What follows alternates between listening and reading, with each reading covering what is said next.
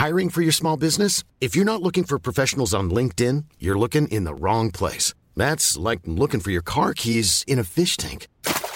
LinkedIn helps you hire professionals you can't find anywhere else, even those who aren't actively searching for a new job but might be open to the perfect role. In a given month, over 70% of LinkedIn users don't even visit other leading job sites. So start looking in the right place. With LinkedIn, you can hire professionals like a professional. Post your free job on linkedin.com slash people today.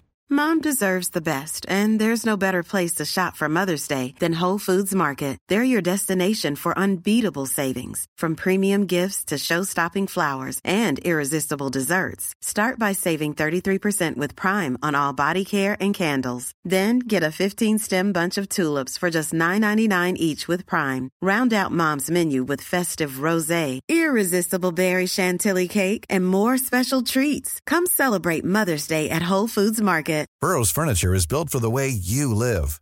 From ensuring easy assembly and disassembly to honoring highly requested new colors for their award-winning seating, they always have their customers in mind. Their modular seating is made out of durable materials to last and grow with you.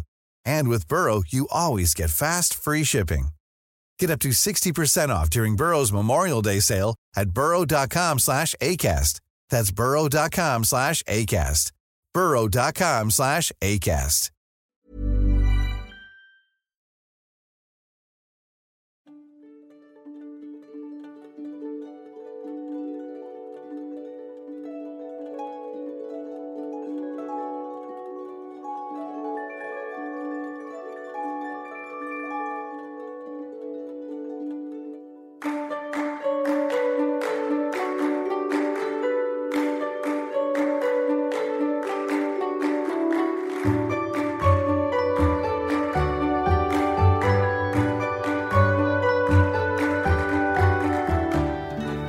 سلام.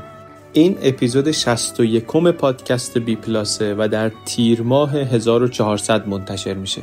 در هر اپیزود پادکست بی پلاس من علی بندری و همکارانم درباره یک کتاب غیر داستانی حرف می‌زنیم. خلاصش رو میگیم اون چیزایی که خودمون ازش یاد گرفتیم برداشت کردیم برای شما میگیم که شما هم اگر خوشتون آمد و احساس کردید به دردتون می‌خوره بگیرید و بخونینش.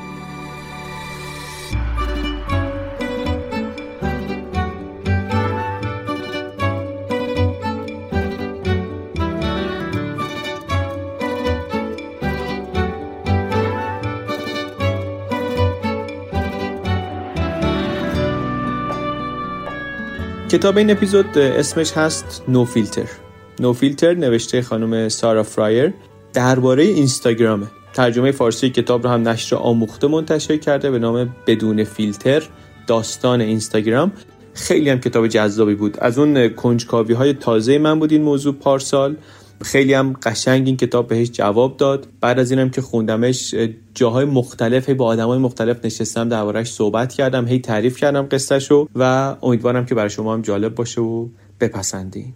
ما همینطور دنبال کنجکاوی های تازه هم میریم. هم سعی می‌کنیم به کنجکاوی که از قبل داشتیم جوابای تازه بدیم که توی یوتیوبمون چه همینجا تو پادکستمون توی بلاگمون. هم همینطور که تیشرت همون نوشته سعی می‌کنیم همش کنجکاو بمونیم کنجکاوی های جدید داشته باشیم. این کتاب هم خلاصه تو همون مسیر بهش رسیدیم و خوندیم و اینجا هم دربارهش صحبت می‌کنیم. بریم دیگه کم کم بشنویم معرفی و خلاصه کتاب نو فیلتر رو داستان اینستاگرام. این اپیزود قصه اینستاگرامه. از اول اولش که کی درستش کرد و چطوری درستش کرد و تا زمان نوشته شدن کتاب. کتابم تازه از تقریبا 2020 آمده بیرون. کلی جزئیات دست اول و دست دوم داره از تصمیم ها و از روند تصمیم گیری ها و موفقیت ها و تغییرهای اینستاگرام. شبیه این کتاب و راستش درباره مثلا شرکت های موفق یا محصولات و شبکه های اجتماعی دیگه زیاد دیدیم زیاد هست. منتها این کتابه به چند دلیل برای من خیلی خاص شد. مهمترینش هم اهمیت سوژشه یعنی حالا خود کتابم خیلی خوبه و روایتش جالب و اینا ولی واقعا دلیل اولش اهمیت خود اینستاگرامه.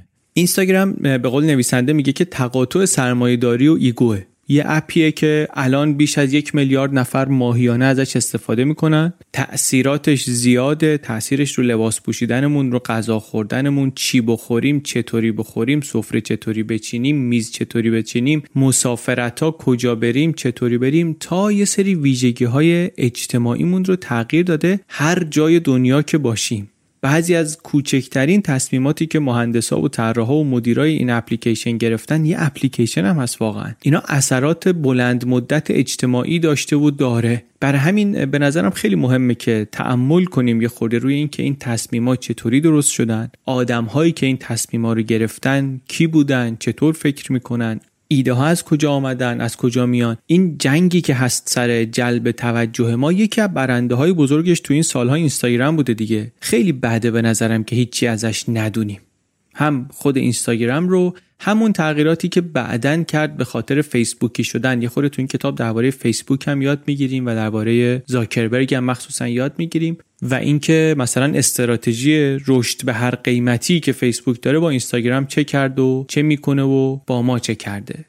واقعیت هم اینه که داستان این بیزنس اینستاگرام رو و این شرکت رو نمی‌تونیم جدا کنیم از تأثیری که روی ما گذاشته. الان اینستاگرام شده یک ابزاری که نگاش می‌کنیم می‌فهمیم که خب کدوم موضوع ها کدوم آدم ها توی زندگی امروز ما توی فرهنگ امروز ما مهمن. فرقی هم نمی‌کنه واقعا کجاییم. چه آدم مدرسه ای باشیم چه آدم دانشگاه باشیم چه آدمی باشیم سر کار چه تو دنیای موزیک چه نه فقط مخاطب هرچی واقعا اپلیکیشن بزرگی فکر کنید بهش یه ماشین سلبریتی ساز شده. شبیهش رو هیچ وقت ندیدی. هیچ وقت دیگه مشابهش وجود نداشته. یه رقم اینطوری بهتون بگم. چند نفر فکر می‌کنید تو اینستاگرام بالای 50 هزار فالوور دارن؟ پنجاه هزار نفر یه عددیه که به قول نویسنده میگه که داشته باشی می‌تونی باهاش امرار معاش کنی می‌تونه زندگی تو بچرخونه. چند نفر فکر می‌کنید تو اینستاگرام بالای پنجاه هزار نفر فالوور دارن؟ یه حدس بزنی. 200 میلیون. 200 میلیون اکانت هست تازه میگم اول سال 2020 که بیش از 50 هزار تا فالوور دارن. کمتر از یک صدم درصد از کاربرای اینستاگرام بیش از یک میلیون فالوور دارن. 6 هزارم کاربراش سلبریتی هایی هستن که خود اینستاگرام معروف شدن. اصلا همونجا مشهور شدن. سلبریتی ساخته اینستاگرام بعد میگیم 6 هزارم این فکر نکنین که خیلی کوچیکه. 6 هزارم میشه 6 میلیون نفر. اینا خیلیشون آدمایی که هر کدوم دیگه شرکت رسانه‌ای شخصی دارن یه میدیا کمپانی شخصی هستن سلیقه سازی دارن می‌کنن و خیلیشون دیگه محصولات خودشونو دارن برندهای خودشونو دارن. یک صنعت چندین و چند میلیارد دلاری از دل یک اپلیکیشن درآمده. فرقم داره واقعا با فیسبوک با توییتر. دوروبر که نگاه کنی شما اثر اینستاگرام می‌تونی ببینی. کافه میری می‌تونی ببینی که اینستاگرام اثر گذاشته روی اینکه این کافه ها رو چطوری بچینن منوش چطوری باشه رستوران کتابخونه فضاهای کاری فضاهای شهری کافی شاپا یه چیزایی در اومده میگن اینستاگرامبل باید باشه مثلا جایی که طراحی می‌کنیم قابل ارائه در اینستاگرام باشه. آدما دوست داشته باشن بیان تو کافه ما عکس بگیرن بذارن اینستاگرام. از قول یه دانشجویی میگه که می‌گفت من اگه فالوور بالاتر داشته باشم تو اینستاگرام شانسم زیادتر میشه که مثلا تو کمیته های دانشجویی عضو بشم. و در نتیجه خب روی رابطه استادا با من اثر می‌ذاره. بعدا روی گزینه های شغلی که دم دستت میاد برای انتخاب اثر می‌ذاره. طبیعی هم از وقتی بهش فکر کنی. اینا همه دلایلیه که به نظرم میارزه که به اینستاگرام یه خورده بیشتر از بقیه اپلیکیشن های خیلی موفق بپردازیم. بقیهش هم به نظر من جالبه ها. من از اینایی هستم که فکر می‌کنم این داستانات توش واقعا نکته هایی برای یاد گرفتن هست. مونتا اینستاگرام به دلایل اضافه جالبه. برای همینم این کتاب رو رفتیم سراغش. ضمن اینکه حالا از سوژه که بگذریم خود کتاب هم به نظرم کتابیه که خیلی خوب این سوژه رو پرداخته. کتاب رو خیلی جالب نوشته داستان چی رو داره میگه؟ داستان موفق شدن اینستاگرام رو. داستانش هم مثل خیلی از استارتاپ های دیگه واقعا قابل پیش بینی نبوده. یعنی اینطوری نبوده که بگی این حتما موفق میشه. اصلا از اول شروع نکردن که یه ابزار برندسازی بسازیم. یک جایی درست کنیم آدما اون تو با هم مسابقه محبوبیت بدن. از اول می‌خواستن چی بسازن؟ می‌خواستن یه چیزی بسازن که آدما بتونن زندگی دیگران رو اونجا از دریچه دوربین موبایل ببینن یا یه تیکش رو ببینن. ولی خب ما که قصه رو اینطوری نمی‌خوایم یه خطی بگیم. یه خطی گفتنش خیلی ساده است. ما می‌خوایم بریم ببینیم که ماجرا اصلا از کجا شروع شده. یکی از بنیانگذارای اینستاگرام آقای به نام کوین سیستروم این آقا در استنفورد درس می‌خوند. مثل زاکربرگ که فیسبوک رو بنیان گذاشت اینم در استنفورد بود. وقتی هم که اتفاقا زاکربرگ فیسبوک رو انداخت 2005 اسمش هم اول the فیسبوک بود. تو اون فیلم social media احتمالا دیده باشیم. یه خورده که کرد موفق شدن رفت سراغ همین آقای سیستروم. بهش پیشنهاد داد که بیاد براش کار کنه. سیستروم اون موقع دانشجو بود دانشجوی بود که استنفورد بود عکاسی هم دوست داشت. زاکر بگم دنبال یه کسی بود که بیاد رو سیستم عکس کار کنه واسه فیسبوک. می‌خواست مثلا آدما بتونن عکس آپلود کنن و منتشر کنن رو فیسبوک و خب فرصت درخشانی هم بودی از این فرصت هاست که یک بار در عمر آدم ممکنه پیش بیاد. به این سیستم هم گفت گفتش که ما سال دیگه می‌خوایم که این رو دیگه از دانشگاه ببریم بیرون. اون موقع فیسبوک فقط واسه دانشجوها بود. گفت می‌خوایم از دانشگاه ببریم بیرون دبیرستان هم ببریم بعدا هم ببریم دیگه به کل جامعه. بیا و با ما شروع کن کار کردن. این ولی یه خورده این ور اونور زد بعد یه مشورتی هم کرد با یه مشاوری و بهش گفتش که نه با تو واسه چی بری واسه یکی دیگه کار کنی؟ این فیسبوک هم یه چیزی الان گرفته چند روز دیگه تمام میشه این بادش میخوابه. تو پتانسیل داری. بذار حالا بعدا مثلا کار خودتو می‌کنی. آدم کمالگرایی هم بود این آقای سیستروم. علاقه داشت به کارهای مختلف هنرهای مختلف از اینایی هم بود که توی چیزی می‌رفت می‌خواست تا تش بره فوت و فنش رو در بیاره. رفته بود ایتالیا مثلا مشتاق معماری رنسانس و اینا شده بود. تو عکاسی خیلی خوره بود عکس گرفتن و دوست داشت خیلی حرفه‌ای باشه. قهوه درست کردن رو شروع کرد مثلا یه خورده علاقه به قهوه پیدا کرد. خیلی تا حد مثلا نزدیک حرفه خودش رو برد جلو. بعدا هم که تو اینستاگرام بود قهوه های دفتر اینستاگرام همیشه مثلا خیلی با کیفیت و اینا بود. ولی به هر حال این پیشنهاد زاکربرگ رو قبول نکرد. اون سیستم هم البته زاکربرگ بعدا راه انداخت. سیستم آپلود عکس رو که بتونی بقیه رو تک کنی و اینا رو راه انداخت و خیلی هم موفق شد و باعث جهش بزرگی هم در رشد فیسبوک شد. یه تلاشی هم کرد این سیستم که بعدش دوباره بره فیسبوک ولی دیگه اونا خیلی مایل نبودن و گذشت. گذشت بعدا یه جایی مدت هم توی یه شرکتی کار می‌کرد یه شرکتی بود که کار پادکست و اینا می‌کردن و اونجا همکار بود با آدم مهم دیگری یعنی آدمی که بعدا خیلی مهم شد در دنیای تکنولوژی آقای جک دورسی. جک دورسی اون موقع همکار این بود و بعدا توییتر رو راه انداخت. با دورسی هم همکار بود آشنا بود و این فرصت رو هم داشت کمابیش که اونجا هم بره ولی این رو هم نرفت. خیلی موقعیت عجیبیه دیگه. اینکه یه کسی بتونه در روزهای اولیه به یک استارتاپ موفقی اونم موفق در سطح فیسبوک و توییتر به پیونده شانسیه که واقعا برای هر کسی پیش نمیاد. واسه این بابا نه تنها پیش آمد بلکه دو بار پیش آمد. دو بار پیش آمد این هر دوبارم نگرفت این شانسو. نرفت. نرفت بعد رفت شرکت گوگل کار کردن. گوگل اون موقع شرکتی بود و جا افتاده بود دیگه یه مقدار. و از نظر مالی واقعا حقوقش خیلی کمتر از اون چیزی بود که این ممکن بود مثلا از فیسبوک گیرش بیاد. ولی رفت تو گوگل مشغول کار شد. یه مقدار اونجا با فرهنگ سیلیکون ولی آشنا شد و از همه مهمتر با این دنیای آشنا شد که توش تصمیم گیری بر اساس داده بود.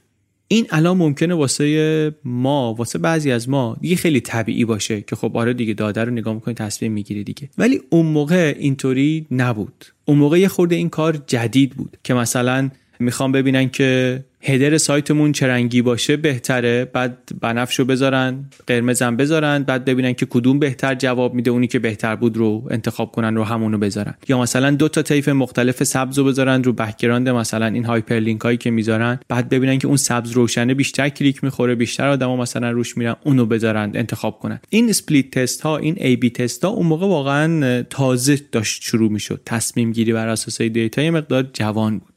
این سیستروم این چیزها رو دید این چیزها رو می‌دید.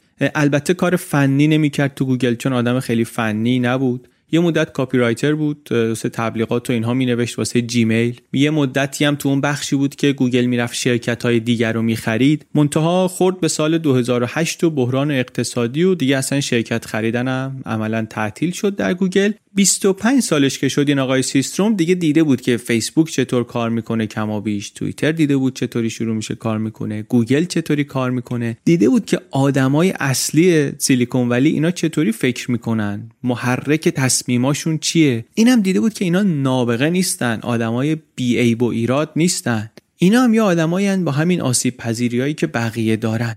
اینا یه مقدار بهشم اعتماد به نفس داد. البته آدم اهل ریسک کردنی نبود همچنان. رفت توی استارتاپی شروع کرد کار کردن. در کنارش در وقت آزادش و در آخر هفته ها شروع کرد ریزی زیاد بگیره که چطوری اپلیکیشن موبایل درست کنه. دستش آمده بود که اینکه حالا آدم فنی نیست واقعا مسئله اساسی نیست. می‌تونه که ایده رو داشته باشه می‌تونه که خیلی فکرش از جای دیگه تغذیه بشه و باز هم یه چیزی رو به جایی برسونه. آدمی هم بود که سرگرمیاش رو هم گفتیم جدی می‌گرفت. مثلا دیجی هم بود اون رو هم جدی می‌گرفت. یا قهوه درست کردن هم واسهش یه سرگرمی بود ولی اون رو جدی می‌گرفت. این کارم می‌خواست جدی بگیره. زمینه تازه ای هم بود دیگه. تلفن هوشمند آمده بود اسمارت فون و دیگه اینترنت فقط یه جایی نبود که بریم یه سری کارامون رو بکنیم. برم اینترنت مثلا یه سر بیام ببینم چه خبره. اینطوری نبود. دیگه اینترنت داشت می‌شد یه چیزی که لای زندگی مونه تو همون موقع ایشون شروع کرده بود به کار کردن.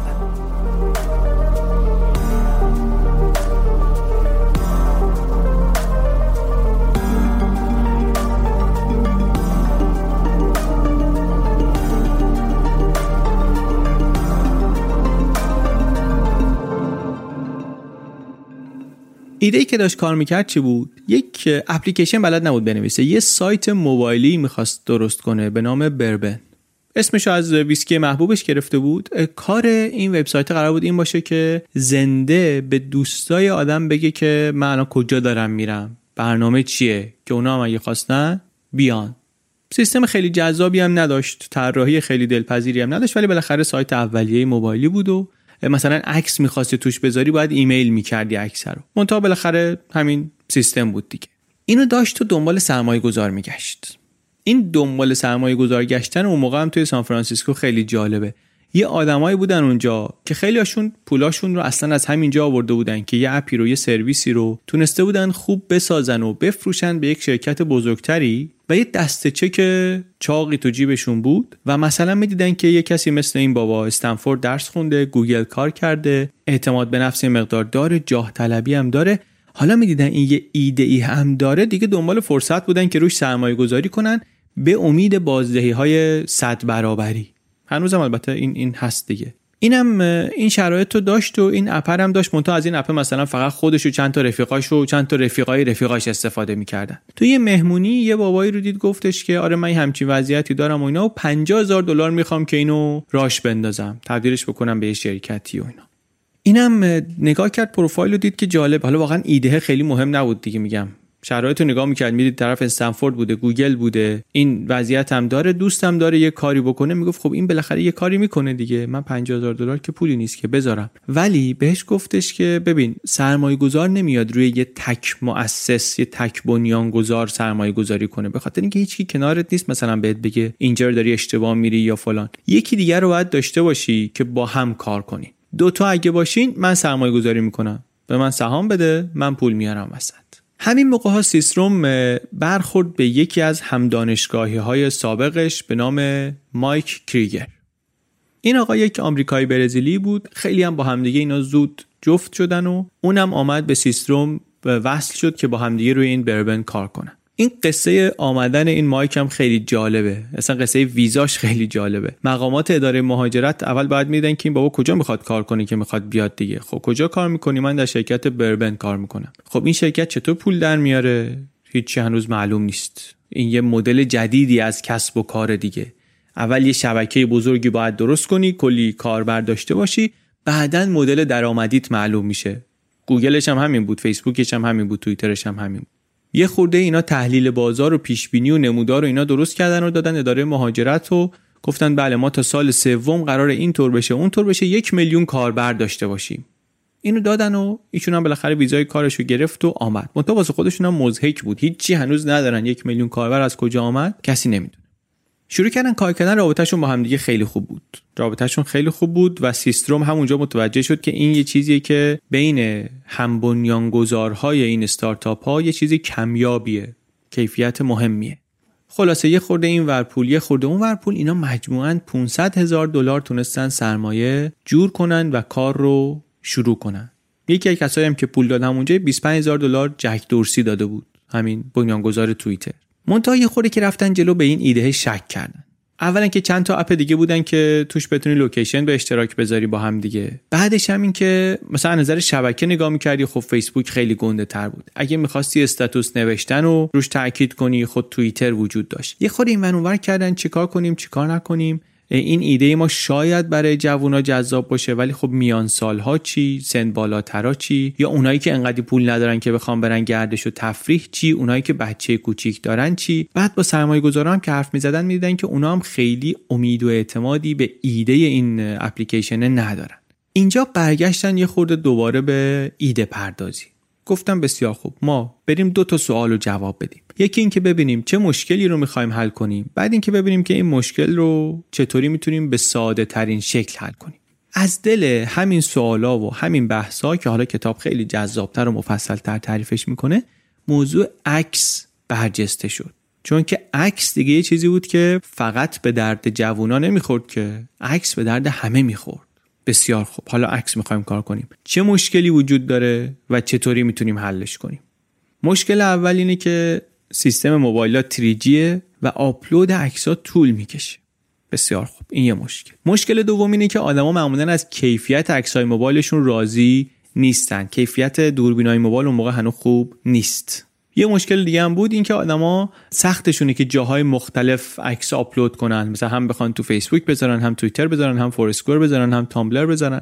اینا رو گذاشتن جلوشون به عنوان مشکلات اصلی. تو ذهنشون هم این هست که حالا با قولای social network هم نمی‌خوان سرشاخ بشن. چه کنیم چه نکنیم؟ ما نمی‌خوایم بریم یک شبکه اجتماعی از صفر درست کنیم. ما بریم از همین community هایی که الان روی فیسبوک و روی توییتر هست از همینا استفاده کنیم رو همینا سوار بشیم بریم جلو.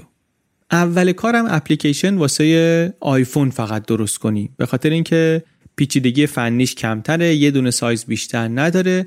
بعد اگر گرفت کارمون و محبوب شدیم و اینا دیگه ما خیلی خوش شانسیم. اون وقت دیگه خب نسخه اندروید رو هم می‌تونیم اضافه کنیم شروع کردن به کار کردن و نمونه اولی که زدن اسمشو گذاشتن اسکاچ اینم باز خیلی گفتم ویسکی خیلی دوست داشت. اسم اینم گذاشتن اسکاچ. اینطوری بود که توش عکسا رو افقی می‌تونستی بزنی به راست و چپ. مثل تیندر عکسا رو می‌زنی راست و چپ. اینطوری می‌تونستی عکسا رو رد کنی. بعد البته عوضش کردن عمودیش کردن. مثل توییترش کردن. عکسا هم آمدن برای اینکه آپلودش راحت تر بشه. همه رو گذاشتن یه اندازه ثابتی. گفتن عکسا همه مربع 350 پیکسل عرض اینم یاد گرفته بود از کلاس های عکاسیش سیستروم که یه محدودیت اولیه اگه وجود داشته باشه باعث میشه آدما خلاقیتشون به کار بیفته. حالا اینو جلوترم میگیم. این خلاقیت و یه خود دید هنری داشتن این از اول تو ذهنشون بود. این محدودیت هم یه چیزیه که فقط مال اینها نبود. توییتر هم مثلا با این محدودیت 140 character یش یه همچین فکری داشت دیگه. یه مقدار محدودیت باعث بروز خلاقیت میشه. با محدود کردن سایز و یکسان کردن سایز و قاب و اینها یه مقدار مسئله کیفیت عکس رو هم حالا حل که نکردن ولی بهترش کردن. بعد درباره اینکه چه جور شبکه اجتماعی داشته باشیم من باید فکر می‌کردن. فکر می‌کردن که ما دو جور شبکه اجتماعی داریم. یکی هست که مثل فیسبوک آدما رو یکی یکی به هم وصل می‌کنه. متقابلا به هم آدما وصل میشن. یکی دیگه مثل توییتره که هر کسی می‌تونه کلی آدم رو follow کنه که اصلا لزوما هم نمیشناسدشون یه خورده بالا پایین کردن فکر کردن که این مدل دومی برای کار کردن با عکس جالب تره و جذاب تره چون آدما می‌تونن برن ببینن که خب چی دوست دارم چه سوژه‌ای چه جور عکسی و اونطوری دنبال کنن. دیگه فقط دنبال follow کردن دوست و آشنا نباشن. بعد خب چطوری رقابت ایجاد کنیم؟ چیکار کنیم که آدما به app برگردن؟ باید یه چیزی داشته باشه که پیشرفتشون رو اندازه بگیرن. بسیار خب پس تعداد follower و following و اینا رو می‌ذاریم اون بالا که بیان هی مثلا ببینن چقدر پیشرفت کردن. لایک می‌ذاریم این پایین. خیلی هم راحتش کردن. به جای اینکه مثلا گوشه موبایل یه جایی باشه بخوای بری پیداش کنی لایک بزنی یه جایی گذاشتن که هر جا رو عکس بزنید این لایک می‌کنه. این هم بسیار خوب. بعد سوال بعدی این بود که حالا باید بذاریم عکسای بقیه رو شیر کنن به اشتراک بگذارن یا نه. یه خورده اینو بالا پایین کردن به تصمیم قطعی نرسیدن گفتن حالا فعلا اینو فعالش نمی کنیم. به خاطر اینکه ازش خیلی مطمئن نیستیم. بعدش هم فکر کردن گفتن که خب یه چیز دیگه هم که برامون مهمه اینه که تو توییتر تو فیسبوک شما بخوای فعالیت کنی باید یه حرفی برای زدن داشته باشی دیگه. یه حرف هوشمندانه باید داشته باشی. یا حداقل اون موقع اینطوری بوده. اینجا ولی تو اینستاگرام لازم نیست. شما فقط از چیزهایی که دور برته بتونی عکس بگیری باید کافی باشه. با این فکرها محصول اولیه رو آوردن بالا. بعد یه سفری رفته بود اونجا سیستروم با دوست دخترش که بعدا ازدواج کردن با هم. داشتن تو اون سفر کنار ساحل قدم می‌زدن و اینا. یه درد دل کاری کرد باهاش. گفتش که آره ما تو این اپلیکیشنمون یه چیزی می‌خوایم که ما رو شاخص کنه. ما اپلیکیشن ما رو متمایز کنه. دختر گفتش که ببین من از این app شما استفاده نمی کنم گفت چرا استفاده نمی کنی گفت به خاطر اینکه عکسای من خوب نیستن واقعا. مثل عکسای این دوستت نیستن. گفت دوست من که عکساش خوب نیستن که این فیلتر می‌ذاره رو عکسا اون موقع این اپلیکیشن هایی که فیلتر میذاشتن رو عکسا اینا خیلی app های محبوبی بودن. دوربین های موبایل گفتم کیفیتشون خوب نبود. بعد این فیلترهایی که میذاشتی خورده از اشکالات عکس رو می‌گرفت و یه حال و هوای هنری هم بهش می‌داد و رنگا رو خیلی تند می‌کرد. saturation رو می‌تونستی بری بالا بیاری پایین نور contrast اینا رو بازی می‌کردی باهاش. اینطوری بود. واقعا اپلیکیشن های edit عکس و فیلتر گذاشتن روی عکس از app های محبوب بود اون موقع. اینو که گفت دوست دخترش هم بهش گفته که خب شما هم پس بهتره که فیلتر بذارید توی اپلیکیشنتون واسه عکس‌ها دیگه. اگه آدما قراره به هر حال عکس‌ها رو فیلتر کنن خب چرا تو همین اپلیکیشن شما نکنن؟ سیستروم تو همون سفر نشست پای کامپیوتر یه خورده با فتوشاپ سر و کله زد یه فیلتری درست کرد. بعدم یه خورده search کرد که چطوری فیلترها رو می‌تونه کد کنه. اسم اولین فیلتر هم گذاشت X-Pro II بعد فیلتر رو روی یکی از عکسایی که تو همین مسافرت گرفته بود تستم کرد. عکس سگ رو گرفته بود. کنار کادرش پاهای دوست دخترش هم دیده میشه. صندل پاشه. 16 جولای 2010 این عکس هوا شد و شد اولین عکس روی اپلیکیشنی که بعدا معروف شد به اینستاگرام. ایده های اینا هیچ کدومشون جدید نبودن. واقعا هم نمی‌دونستن کسی از این ایده ها خوشش میاد خوشش نمیاد. فیلتر عکس میگم قبل از اینا بود شبکه اجتماعی قبل از اینا بود. منتها چیزی که واسه اینها مهم بود ابداع فنی و تکنولوژیک نبود. مهم حس و حالی بود که این اپ می‌تونست درست کنه. یک deadline هشت هفته ای گذاشتن واسه خودشون. گفتن که ما تا هشت هفته کار رو پیش می‌بریم. بعد از هشت هفته به هر جا رسیدیم منتشر می‌کنیم. چون نمی‌خوایم پول سرمایه گذارا رو خرج یه چیزی بکنیم که اطمینانی بهش نداریم. app رو دادن به یه عکاس آشنایی گفتن که تو میری مسافرت اینو با خودت ببر. این برد و خودش هم آدمی بود که با فیلترهای عکس و اینا زیاد کار کرده بود. منتها فیلترهای اینا رو که دید خیلی خوشش آمد. گفت واقعا کیفیتش خوبه. نکته هم نکته مهمیه به خاطر اینکه برعکس خیلی دیگه از بنیانگذاران این شرکت های تکنولوژیک جدید سیستروم تجربه عکاسی داشت. مثلا جف بیزوس تجربه کتاب فروشی نداشت یا ایلان ماسک تجربه در صنعت خودرو نداشت ولی این تجربه عکاسی داشت. یه خوری که صحبت کردن به همین عکاسی گفتن چند تا فیلتر هم شما برامون درست کن. اینم کارش این بود که بافت ها و ترکیب های مختلف رو جمع می‌کرد و روی فتوشاپ کار می‌کرد باهاشون. می‌رسید به یه ترکیب خوبی. بعدم 20 تا عکس مختلف با موضوعات متنوع و داشت. فیلترها رو روشون امتحان می‌کرد. نهایتا رسید به چهار تا فیلتر چهار تا فیلتر رو تحویل داد و نفهمید که این کاری که داره می‌کنه چه پیامدهای بلند مدتی داره. حاصل این هنر ایشون آمد در اختیار همه دیگه در اختیار همه واقعا در سرتاسر سر دنیا. هیچ کدومشون اون موقع واقعا نمی‌دونستن که این فیلترهایی که دارن می‌سازن اصلا اینکه توده های مردم این توانایی رو داشته باشن که واقعیت رو با این فیلترها یه مقدار جذابتر یه مقدار قشنگتر از این چیزی که هست نشون بدن می‌تونه جنبه های منفی هم داشته باشه. این داستانیه که بارها می‌بینیم دیگه. توی همه این تکنولوژی های جدیدی که میان توسعه پیدا می‌کنن مخصوصا این تکنولوژی های جدید که از سیلیکون ولی میان یک موج اینا که دارم میگم خارج از کتابه. یک موج خوشبینی خیلی شدید و افراطی نسبت بهش وجود داره. اینکه چقدر مشکلات رو اینا می‌تونه حل کنه آدما رو به هم نزدیک کنه. انگار در توافق جمعی همه تصمیم می‌گیرن که چشمشون رو ببندن به ریسکایی که این داره میاره. یا اینکه انقدر مسیر تنده که فرصت نمیشه که اصلا این ریسکا بررسی بشه ضرراش بررسی بشه. اینستاگرام هم کسی اون موقع به این چیزاش دقت نکرد. چیزی که قرار بود محصول رو جذاب کنه این بود که همین فیلترها خب اصلا هر عکسی رو می‌کنن اثر هنری دیگه. یعنی حالا همه می‌تونن عکس هنری بگیرن. همه امکان بیان هنری پیدا می‌کنن. فکرهای ظریف دیگه هم اون موقع کردن. هم توی UX شون هم توی امکان صحبت کردن با app های دیگه اینا رو جزئیاتش رو توی کتاب باید بخونیم. واقعا درس آموزه حتی اگه کارتون مثل من مثلا این چیزها نیست بازم دونستنش به نظرم دنیامونو بزرگ می‌کنه. ولی ما اینجا این چیزاشو نمی‌خوایم بگیم. ما میریم سراغ یه خورده این که چطوری اپلیکیشن رو رشد دادن. اینم باز یه جمله خارج از کتاب بگم. خیلی از این نظرها من شباهت هایی می‌بینم بین داستان اینستاگرام و داستان اپلیکیشن کلاب هاوس که اخیرا معروف شده و باب شده. اونم مثلا الان که داریم این اپیزود رو ضبط می‌کنیم یه سال و دو سه ماهه که آمده و یه چیزایش واقعا داستان شکلگیریش و رشدش در مراحل اول حداقل شبیه به اینستاگرام. اینا توی اینستاگرام هم آمدن کاربرای اولیه رو خیلی با دقت انتخاب کردن. تا مدت ها استراتژی رشد در اینستاگرام همین بود کتابم مفصل دربارش حرف می‌زنه. اول رفتن سراغ کسایی که عکاسای خوبی بودن. designer هایی که همین الان هم تو توییتر بودن follower بالایی هم داشتن. این کار برای اولیه یک لحن هنری درخوری دادن به اپلیکیشن. یک محتوایی شروع کردن اونجا تولید کردن که بقیه دوست داشتن نگاش کنن. در واقع اینو اینطوری هم میشه گفت که این اولین کمپین اینفلوئنسری اینستاگرام بود. اینفلوئنسر البته یه چیزیه که اصلا کلمش هم اون موقع باب نبود مفهومیه که بعدتر به وجود آمد. منتها این اولین باری بود که این کار انجام شد. همون اوایلش هم بود.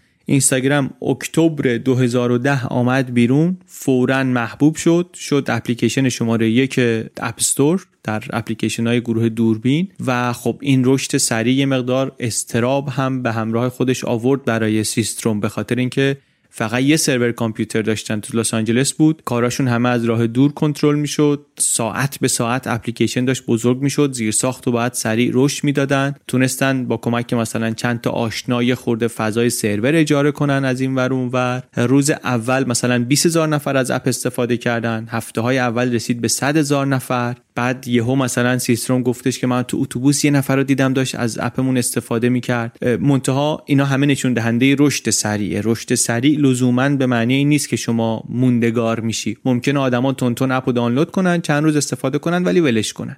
اینا ولی رشدشون هم سریع بود هم ادامه داشت. مدت کوتاهی بعد یک میلیون رو زدن و بعد دو میلیون رو زدن و یه خورده ساده است بگیم که خب آره دیگه مثلا البته اپلیکیشن عکس و با موبایل و مثلا آیفون و اینا باید هم میترکوند. اگه نمیترکوند عجیب بود. ولی اینطوری نیست. واقعا کسی هم که یه خورده فکر کنه می‌بینه اینطوری نیست. این کتاب هم نشون میده اصلا هنر این کتاب همینه. ارزش این کتاب همینه. که نشون بده که این رشد نتیجه بعضی از تصمیم های کلیدی این دو نفره. میشه جه جاهایی از کتاب مکس کرد و یه خورده رفت عقب و نگاه کرد که اینا سر این بزنگاه چه تصمیمی گرفتن. مثلا یه تصمیم کلیدی خب همین بود که به جای اینکه اون اپی رو که به خاطرش پول گرفته بودن و قولش داده بودن و روش داشتن کار می‌کردن ادامه بدن رفتن سراغ یه ایده دیگری ایده که به نظرشون بهتر و بزرگتر بود. اینکه متمرکز شدن روی یه چیز یعنی عکاسی و سعی کردن اون یه کار رو خیلی خوب انجام بدن. حالا که اینا تنها کسایی بودن که این کاری کردن و دیگرانی هم همین مسیر رو رفتن ولی ما حالا داریم درباره اینستاگرام صحبت می‌کنیم دیگه. یا به جای اینکه بخوان اولش برن سراغ اینکه همه باید بیان از اینستاگرام استفاده کنن اول خیلی انتخاب شده فقط رفتن سراغ کسایی که احتمال می‌دادن بیان درباره این اپ جای دیگه به بقیه چیزی بگن حرفی بزنن. اینو فکر کنم توی یکی از اپیزودهای دیگه هم گفتیم. اونجایی که درباره فراگیر شدن ایده ها صحبت می‌کردیم استفاده کردن جک دورسی از اینستاگرام و اکانت درست کردنش عکس گرفتنش خیلی اثر داشت روی فراگیر شدن اینستاگرام.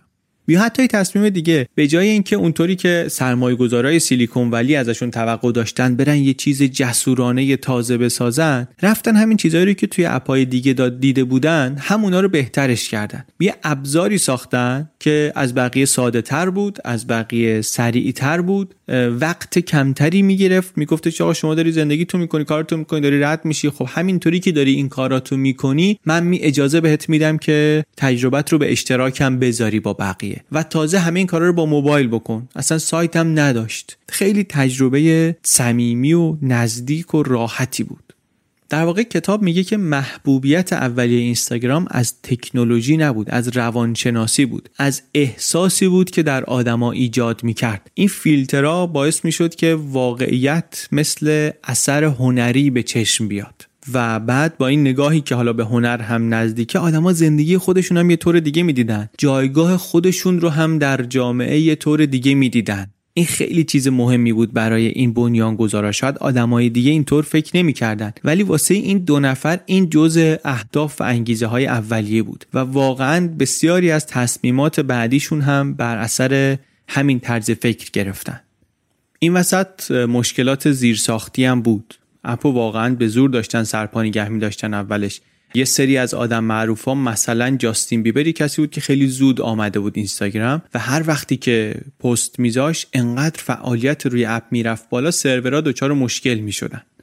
یا وقتی که اینستاگرام در ژاپن محبوب شد جایی که کاربراش خیلی براشون مهمه که طراحیاشون بینقص باشه تمیز باشه کامل باشه اینها مدام سروراشون الارم می‌داد. شبانه روز میگه هر جایی که بودن این سیستروم و کرگر باید مواظب می بودن که کل سیستمشون یهو از, از هم نپاشه. یا مثلا هنوز هیچ سیستم پاسخگویی مشتریانی چیزی نداشت. یه بار مدیر برنامه های جاستین بیبر زنگ زد گفتش که جاستین از اکانتش آمده بیرون رمزش یادش رفته. اینو واسش درست کنید اینا هم دیدن که ما هنوز هیچ راهی نداریم برای اینکه تایید هویت کنیم کسی رو رو اپلیکیشن. گفتن آقا بگو بیاد پشت تلفن صداشو بشنویم بعد مثلا ببینیم خودش رمزش رو عوض کنیم بجز اینا هنوز برنامه ای واسه درآمدزایی هم نداشتن. یه بار همین مدیر برنامه های جاستین بیبر دوباره زنگ زد گفتش که این خیلی سنگین داره کار می‌کنه روی اپلیکیشن. یا بهش سهام بدین بذارین سهام اینستاگرام رو بخره یا اینکه واسه اینکه محتوا تولید می‌کنه بهش پول بدین یا اینکه میره اپلیکیشن رو پاک می‌کنه. اینا هم گفتن که نه ما که نمی‌تونیم اینطوری نه سهام میدیم نه پول میدیم. اونم گفت باشه و رفت اینستاگرام رو پاک کرد و ولی بعد رابطش با سرنا گومز که به هم خورد خیلی درگیر رسانه بازی شده بودن هر دوتا دوباره خودش سرش انداخت پایین برگشت اینستاگرام. همچنان ولی اون چیزی که حداقل توی سالهای اول خیلی به نظر می‌رسه با وسواس روش تاکید داشتن این بود که این حال و هوا این لحن و حس اولیه ای رو که توی اپلیکیشن دنبالش بودن حفظ کنن. یک مدلی از محتوا رو تشویق کنن که تاکید داره رو خلاقیت روی حس و حال هنری روی زیبایی. گفتیم اول طراحا و عکسا و عکاسا و اینها رو آوردن. کارهای دیگه هم کردن واسه این قضیه. یه دور همیایی میذاشتن به نام اینستامیت. این تا مدت ها جزو برنامهشون بود تو کشورهای مختلف هم میذاشتن. می‌خواستن اون ایده ای رو که در ذهن داشتن برای حس و حال و هوای اینستاگرام مستقیم بتونن به کاربرا اصلا بگن. یا یه بخشی رو درست کردن به نام پست ها و اکانت های پیشنهادی. که کاربران می‌تونستن برن ببینن. تا مدت ها اینو کارمندای اینستاگرام دستی درستش می‌کردن. محتوا رو دستچین می‌کردن میذاشتن اونجا. هیچ الگوریتمی نبود. هدفشون هم این بود که همون پستایی رو که دوست داشتن ترویج بدن. خیلی براشون مهم بود که اینستاگرام همون حال و هوایی رو ترویج بده که اینها می‌خوان. نمی‌خواستن مثل فیسبوک به جای جایی بشه که مثلا clickbait بشه. آدما یه چیزی رو بذارن اونجا به امید اینکه مثلا یه چیز جنجالی باشه کلیک کنی باور نمی کنی فلان. یه حال هوایی که الان ممکنه یه خورده داشته باشه. واقعا اون موقع دنبال این نبودن. حتی وقتی که رفتن سراغ سلبریتی ها اول رفتن سراغ طراحهای مد. اول رفتن سراغ اینا. بعد بازیگرا و موزیسینا و ورزشکارا و اینم باز یه چیزی که البته مختص اینا نبود. همین روند و ترتیب رو دیگران هم طی کرده بودن. حالا دربارش صحبت می‌کنیم بعدا. سلبریتی هم البته مقدار مقاومت داشتن اولش. اولش اصلا ایده این بود می‌گفتن که خب سلبریتی باید یه تصویر رویایی و ایدئالی از خودش نشون بده در جامعه. نباید دم به دم دم دست باشه. مثلا یه بازیگری همون اوایل میگفتش که ستاره های سینما هیچ وقت از اینستاگرام خوششون نمیاد به خاطر اینکه آدما اگه هی تو رو تو اینستاگرام ببینن دیگه نمی‌تونن تو نقش های مختلف بپذیرنت. منتها بعدا دیدیم که همه این حرفا اصلا فارغ از اینکه درسته یا غلطه باد هوا میشه. به خاطر اینکه انقدر مزایا و فواید داره این اپلیکیشن واسه بازیگرا و کل صنعت سرگرمی که اصلا دیگه کسی به این چیزها فکر نمی‌کنه. بعد وقتی که توجه ها دیگه خیلی جلب شده بود و اینا داشتن 500 میلیون دلار سرمایه می‌گرفتن یک پیشنهاد گرفتن که پیشنهاد تاریخی شد. مارک زاکربرگ زنگ زد بهشون گفتش که آقا من فکرامو کردم می‌خوام شرکت شما رو بخرم. هر چقدر پول جمع کردید من دو برابرش میدم. شرکت مال من.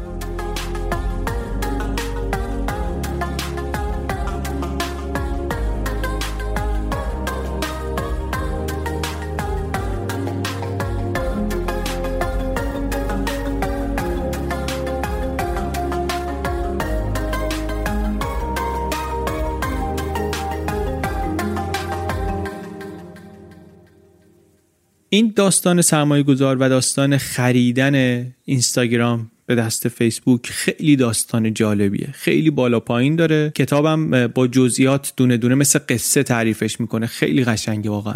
ما اینجا نمی‌تونیم تعریفش کنیم. هم واقعا طولانیه دیگه از حوصله پادکست بیرونه. همین که مستقیما در راستای اون مغز کتاب که ما می‌خوایم بگیم نیست. ولی جالبی که و لازمه که بدونیم که فیسبوک اون موقع چی بود. فیسبوک اون موقع خب یک پلتفرم خیلی جامع و فراگیری بود روی اینترنت. اپلیکیشن هم داشت. منتها app ش خیلی خوب جا نیفتاده بود. و نکته مهم دیگه این که خودش موبایل هم تولید نمی کرد. مثلا اپل موبایل تولید می کرد. گوگل موبایل تولید می کرد. منتها فیسبوک تولید نمی کرد.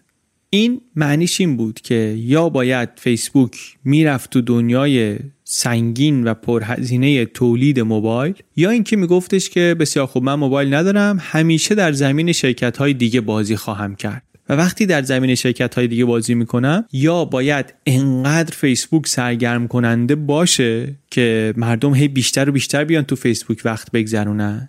یا اینکه رقبا رو باید بزنم بیرون یا محوشون کنم یا کپیشون کنم یا بخرمشون هر طور شده اینا رو باید از سر راه بردارم. اینستاگرام رو هم حواسش بهش بود. وقتی دید که اینها دارن میگن 500 میلیون دلار سرمایه جلب کرده فهمید که این شرکت فسقلی یه اپلیکیشن داره میشه یک تهدید مهمی. چه کنم چه نکنم باید بخرمش. این داستان خریدن این شرکت ها به دست همدیگه داستان دنبالداری البته. فیسبوک مثلا سال قبلش تلاش کرده بود توییتر رو بخره. 500 میلیون دلار پیشنهاد داده بود ولی نفروخته بودن توییتر رو و خب الان شده بود یه رقیب گنده ای براش. دو سال قبلش فیسبوک هم سن و سال همین موقع اینستاگرام بود. یاهو پیشنهاد داده بود که فیسبوک رو بخره. یه میلیارد دلار. هیئت مدیره فیسبوک هم گفته بودن که باشه بفروشیم ولی زاکربرگ گفته بود که نه. الان ولی نمی‌خواست. اون نی رو که خودش به یاهو داد یا توییتر به زاکربرگ داد نمی‌خواست اینو از اینستاگرام بخره. واسه همین یه پیشنهادی می‌خواست بهشون بده که خیلی بالاتر از اون چیزی باشه که اونا جای دیگه می‌بینن و می‌گیرن. همزمان تو کله اینستاگرامیا چی میگذره؟ اینا هم فکر می‌کنن که خب ما که نمی‌خوایم بریم بشیم یک محصولی از محصولات فیسبوک. ما می‌خوایم محصول خودمون رو داشته باشیم ایده های خودمون رو پیش ببریم. منتها خب اینم بالاخره ریسک های خودشو داره دیگه. اینستاگرام اون موقع 25 میلیون کاربر داشت. و البته دیگه با همون 25 میلیون کاربرم دیگه یه جایی نبود که فقط بگی آدما عکس می‌ذارن. می‌شد قشنگ توش business plan اجرایی در آورد. سیستم هشتگ گذاریش آمده بود جستجو و دنبال کردن مطالب و اینا توش راحت شده بود یه مقدار مثل توییتر. و درسته که تعداد کاربراش در برابر اینستاگرام هنوز خیلی کم بود. منتها معلوم بود که business ها همون موقع هم شروع کردن از اینستاگرام استفاده کردن واسه اینکه محصولاتشون رو معرفی کنن با مخاطباشون ارتباط داشته باشن و درسته که اپلیکیشن درآمد نداشت ولی کاملا عملی بود که سیستم درآمدزایی داشته باشه. خیلی ساده نیوزفید و فیسبوک خودش را انداخته بود انواع آگهی و درآمدهای تبلیغاتی رو اون موقع داشت از نیوزفید. خب مدلش می‌تونست اینجا هم پیاده بشه. اما همزمان دقدقه های دیگه هم اینا داشتن. اینها می‌دونستن که خب باید سریعتر به درآمدزایی برسن که بتونن جواب سرمایه گذاراشون رو بدن. برای اینکه به درآمدزایی برسن باید زیر ساختاشون رو خیلی سریع گسترش بدن. وگرنه دست به جنبونی فیسبوک با اون لشکر مهندساش ممکنه محصول مشابه خودش رو بده بیرون و دیگه کار براشون خیلی سخت بشه. از اون برم نگاه می‌کردن می‌دیدن که خب همین الان آدما عکسای اینستاگرامشون رو روی توییتر و فیسبوک شیر می‌کنن خیلی به رشد اینستاگرام کمک می‌کنه. اگر ما بریم تو فیسبوک دیگه خیلی با اون امکانات و منابعی که فیسبوک داره رشدمون خیلی سریعتر میشه. اینجا قصه خورده دراماتیک شد. جک دورسی هم می‌خواست بخره. آخرش به جک دورسی می‌دونیم نفروختن که این باعث شد که آزرده هم بشه و اصلا بره از اینستاگرام بیرون و اینا. اینستاگرام هم حواسمون هست. یک میلیارد دلار داره میده فیسبوک که یه شرکتی رو بخره که 13 نفر کارمند داره. 13 نفر کارمند. خیلی عدد عجیب غریبیه. منتها وقتی که صحبت کردن و بحث کردن شرطی که گذاشتن این بنیانگذاران اینستاگرام این بود که ما میایم به این شرط که ما نمیایم فقط یک بخشی از فیسبوک بشیم ما استقلال عمل باید داشته باشیم. این یه مدلی بود که تازه داشت جا می‌افتاد در صنعت تکنولوژی و اینترنت و اینا. قبل از اینم توییتر واین رو خریده بود پریسکوپ رو خریده بود. اینا رو به عنوان یک اپ جداگانه نگه داشته بود. حتی مؤسساشون رو تا مدتی سر کار نگه داشته بود. گوگل هم که نست رو خریده بود همین کارو کرد. آمازون هم که هول فود رو خرید همین کارو کرد. می‌گفتن که ما استقلال میدیم به شما. حداقل تا یه مدتی هم این استقلال رو می‌دادن. واسه زاکربرگ مهمترین چیز این بود که یک رقیب بالقوه رو می‌خواست حذف کنه. خودش یه جایی میگه که یه دنیای خیالی رو تصور کنی که توش مایکروسافت وقتی که اپل هنوز خیلی کوچیکه میاد میخردش. قبل از اینکه اپل انقدر بزرگ بشه که غول بشه مایکروسافت میخردش من همین کارو دارم می‌کنم. من الان دارم اینستاگرام رو می‌خرم. قبل از اینکه مثل اپل یه غولی بشه که دیگه زورم بهش نرسه. و اتفاقا به همین دلیل و دلایل مشابه هم بود که یه مقدار نگرانی هایی در زمینه قوانین ضد انحصار آنتی تراست و اینها پیش آمد. می‌گفتن که فیسبوک داره انحصار درست می‌کنه و دیگه کسی نمی‌تونه باهاش رقابت کنه. درباره این موضوع انحصار و قوانین ضد انحصار اینا یه مقدار توی اپیزود بازآفرینی بازار صحبت کردیم. مسئله ولی اینجا بود که این قوانین یه خورده واسه دنیای امروز و این شرکت ها قدیمی بودن. مفهوم سنتی انحصار این بود که یک شرکتی چنان قدرتی داشته باشه در یه صنعتی که دیگه قیمت رو کنترل کنه یا زنجیره تامین رو کنترل کنه نذاره بقیه رشد کنن. فیسبوک یا اینستاگرام اینا می‌گفتن اصلا ما قابل مقایسه نیستیم. ما اصلا قیمتی نداره محصولمون که. محصول ما مجانیه. ضمن اینکه اصلا اینستاگرام business plan نداره. نه تنها business plan نداره بلکه کلی هم رقیب داره. ما چه انحصاری؟ ما همین الانم این همه رقیب هست برای اینستاگرام اولین شرکت نیست تنها شرکت نیست که مثلا اپلیکیشن عکس با فیلتر داره که. همه اینا هستن می‌تونن رقابت کنن. اینطوری که شد مقامات رفتن سوال عوض کردن. گفتم ما یه جور دیگه بپرسیم. آیا فیسبوک و اینستاگرام داشتن با هم رقابت می‌کردن یا نه؟ چون اگر بگیم که قبلا رقیب بودن حالا که اینا یک پارچه بشن رقابت داره در بازار کم میشه و مثلا این خلافه. بسیار خوب. حالا چطور بفهمیم که اینا داشتن با هم رقابت می‌کردن؟ آقا باید بریم همه ایمیل ها و مکاتبات و SMS های اینا رو چک کنیم. افتادن به بررسی همه ایمیل ها و مکاتبات و اینا حتی های شخصی سیستروم. اینا رو خط به خط بررسی کردن. یه جایی SMS پیدا کردن. مال روزی بود که اینستاگرام تونسته بود تو اپ استور آیفون اپل از فیسبوک بزنه جلو. از اپلیکیشن فیسبوک بزنه جلو. اون روز سیستروم به همکاراش یک بربن خیلی گرونی هدیه داده بود. گفتن آقا ببین این رقابت و اینا. گفتش که نه و فیسبوک بالاخره یک اپلیکیشن خیلی محبوبیه در اپ استور هر استارتاپی خیلی خوشحال خواهد شد که از اینا بزنه جلو. این به خاطر رقابت کارکردی ما با اینا نبوده. و این جواب رو هم البته پذیرفت.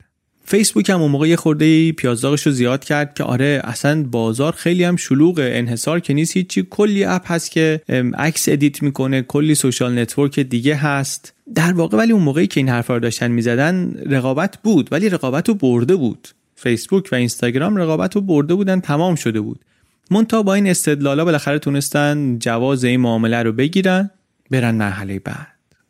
معامله اینطوری وقتی انجام میشه ارزش بزرگش توی network effect ه. اینه که هرچی آدمای بیشتری بیان توی شبکه این باعث میشه آدمای باز بیشتری بیان توی شبکه. به خاطر اینکه مثلا اگه کسی هم بره سراغ مثلا یه رقیب اینستاگرام اگه دوستاش نباشن اونجا که نمیمونه که میاد بیرون. زاکربرگم می‌گفت من برای همین پول دادم. اینستاگرام مهم نیست که business plan نداره الان. واقعا هم خیلی سریع معلوم شد که این حرف درسته. تا این معامله نهایی بشه تعداد کاربرای اینستاگرام از 50 میلیون هم گذشت. از همون اول که اینستاگرام آمد توی فیسبوک داستان اینها ولی داستان پردستاندازی بود. اینستاگرام سعی می‌کرد که همون روند خودش رو بره سلبریتی ها رو تشویق کنه بازیگرا رو بکشه بیان InstaMeet ا رو برگزار کنه. از طریق خود اکانت اینستاگرام که تا همین امروز هم پر follower ترین اکانت اینستاگرامه یه پستایی رو پیشنهاد کنه اکانتایی رو پیشنهاد کنه که نشون بده که ما حس و حالی که مورد نظرمونه اینه داستانگویی رو تشویق کنه. یه چیزایی که خب اینا با فرهنگ سازمانی یا حداقل ایده ای فیسبوک خیلی سازگار نبود بلکه جاهایی حتی تعارض داشت. تو اینستاگرام همه دنبال این بودن که بینقص باشن.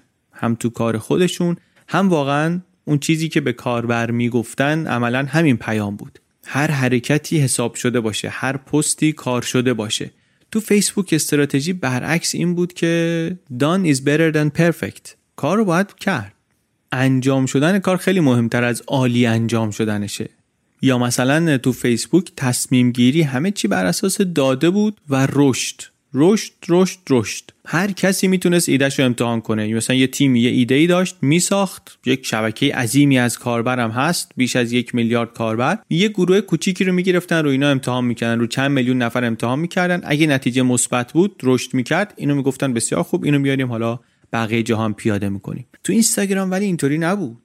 تو اینستاگرام. وقتی که سیستروم بالاخره مثلا رضایت داد که برای اولین بار پشت تبلیغاتی بیاد رفتن با چند تا برند خیلی سطح بالا قرارداد بستن. تک تک پست ها و کپشن ها رو اول می‌گفت من باید ببینم. کم کم آدما آمدن دیدن که نه اینستاگرام خیلی قابلیت برند سازی داره. بعضیا خیلی زود توجهشون جلب این قابلیت شد. مثلا کارداشیان ها اینا یکی از کسایی بودن که خیلی زود فهمیدن. خانواده کارداشیان اینا یک نوع جدیدی از سلبریتی بودن دیگه. تا قبل از اینها تقریبا همیشه اینطوری بود که آدما به چیزی معروف می شدن یکی خواننده بود معروف می شد یکی مثلا دیگه از بالای برج ایفل می پرید معروف می شد هر کی یه کاری می کرد که معروف می شد اینا ولی به معروف بودن معروف بودن از اول. هیچ چیز دیگری نداشتن. معلمشون و الگوشون هم البته پاریس هیلتون بود که اونم همین تبلیغاتچیا و برنامه ریزا و اینا کرده بودنش یک ستاره عجیب غریبی و از همین شهرت شهرت بیشتر به دست می آورد و پول بیشتر در می آورد و این پاریس هیلتون واقعا داستان جالبی داره. هم کتابی خورده مفصل توضیح میده ترفندای اولیه این کارا رو واقعا این این زد. راهش رو ایشون باز کرد. اینو مدیر برنامه هاش و اینا. مستندای جالبی هم دربارش هست. حالا شاید بعدا درباره اونا هم جاهای دیگه حرف زدیم. منتها این دنیای تبلیغات الان داشت متوجه می‌شد که اینستاگرام عجب جای مناسبیه براش. بجز این که می‌تونه پستای تبلیغاتی مستقیم بذاره این سلبریتی هم هستن که می‌تونن کمکش کنن. مخصوصا باز دوباره خانواده کاردشیان اینا یکی از اولین کسایی بودن که خیلی سفت شروع کردن از این سوشال میدیای جدید استفاده کردن و اینا هی قابلیت های رسانه‌ای و تبلیغاتی اینستاگرام رو زیاد کرد. داستان البته همیشه مستقیم نیست دیگه می‌دونیم. داستان رشد هیچ وقت یه خط مستقیم نیست بالا پایین داره. این که مثلا میگیم اینا خیلی سختگیر بودن روی اینکه همه چی باید خیلی تمیز و عالی و پرفکت باشه باید حساب شده باشه هنری باشه اینم یه هزینه داشت یه قیمتی داشت. مثلا اسنپ وقتی که آمد خب خیلی مدلش با این فرق می‌کرد. کلا نقطه مقابلش بود. میگفتش که شما می‌تونی یه چیزی رو واسه یکی بفرستی و بعد از یه مدتی اصلا پاک میشه میره موقتیه. یه همچین ایده رو اینستاگرام یا هرگز قبول نمی‌کردن می‌گفتن نه باید اثر هنری ماندگار چی چی چی درست کنیم. اصلا این مگه چیه؟ حتی در نگاه اول ممکنه به نظر بیاد که اصلا کار کردی به جز مثلا عکس نود فرستادن نداره که. فقط اونی که تو می‌خوای مثلا بفرستی بعد می‌خوای سری پاک بشه دیگه. منتها سنپ خیلی سریع محبوب شد بین کاربرای جوون مخصوصا کسایی که نه تو فیسبوک خیلی بودن نه حتی دیگه تو اینستاگرام خیلی شدید بودن و شروع کردن استفاده کردن از اسنپ هم برای محتوای روزمره هم برای تنز و شوخی و این چیزهایی که واقعا نه تو فیسبوک نه تو اینستاگرام هیچ وقت نگرفته بود اینطوری. نه تنها نگرفته بود بلکه تو اینستاگرام چون همه نگران بودن که مثلا کیفیت پست باید چی باشه عکسا باید عالی باشه اینا یه فشار روانی شروع کرده بود آوردن به نوجوان ها مخصوصا به دخترای نوجوان. یه چیزای عجیب غریبی تعریف می‌کنه کتاب مثلا از اینکه میگه دیدن آدما آره روزی سی تا عکس می‌گیرن ولی هفته دو تا عکس می‌ذارن اینستاگرام. به خاطر اینکه عکس‌ها اونقدی خوب نیست. بعد رفتن دیدن که این دخترها عکس‌ها رو می‌گیرن با گروه های خصوصی دارن عکس رو با هم تبادل نظر می‌کنن که کدوم عکس مناسب اینه که بره توی اینستاگرام. و خب این تعداد محتوایی رو که میاد کم می‌کنه تعداد شیر کردنش کم میشه رشدشون اینطوری کم میشه و این یک مشکلی بود. یه مشکلی بود برای اینستاگرام. و از اون طرف یه نقطه قوتی بود برای اسنپ هم اینستاگرام نگران رشد اسنپ بود هم فیسبوک بود. زاکربرگ اومد با همون استراتژی قبلی به اسنپ هم پیشنهاد داد گفت دو میلیارد دلار میدم که اینو بخرم ولی گفتش که نه من نمیفروشم. بعد همون سال یه بار گلدن گلاب بود. خود سلبریتی ها ستاره ها اینا عکس میذاشتن اینستاگرام. ولی تو اینستاگرام یه دونه عکس میذاشتن. یه دونه پست میذاشتن و تمام. پست عالی عکس همه چی میزون. توی اسنپ چت ولی از کل برنامه آماده شدنشون در طول روز و مراسم و اینا همه عکس میذاشتن فیلم میذاشتن. خیلی زیاد محتوا میگذاشتن. انقدر این کار بالا گرفت که نهایتا مقاومت سیستروم شکسته شد و گفتش که ما هم پس یه فرمتی برای پست های موقت درست می‌کنیم و گزینه استوری رو اضافه کرد. این واقعا مدت های طولانی موضوع بحث و دعوا بود توی اینستاگرام. زاکربرگ اصرار می‌کرد که شما باید یه محتوایی داشته باشید که سریع حذف بشه و سیستروم از اونور میگفتش که نه فلسفه اصلی اینستاگرام این نیست ما باید کار هنری چیه چیه چی اونجا داشته باشیم. و نهایتا آخرش مقاومتش همونطور که گفتیم شکسته شد و استوری همونطور که می‌دونیم اضافه شد. کم کم کم کم انقدر اثرگذاری اینستاگرام زیاد شد که دیگه مثلا اپل اومد توی آیفون ها این گزینه رو گذاشت که شما بتونی با کادر مربعی عکس بگیری از اول که دیگه کادرتو نخوای عوض کنی. یا مثلا فیلترهای شبیه فیلترهای اینستاگرام دیگه به خود گوشی ها اضافه شد. اینا یعنی چی؟ یعنی اینکه اون کارکردهای اولیه اینستاگرام دیگه بلا موضوع شده بود. اینکه مثلا کیفیت عکس رو بهتر کنم نمی‌دونم عکس رو همه رو اینطوری مربع کنم. اینا دیگه مهم نبود. الان اون شبکه اجتماعی که درست کرده بود و اون شبکه رسانه‌ای بود که قدرت اینستاگرام بود. دیگه نه قابلیت مثلا فیلتراش.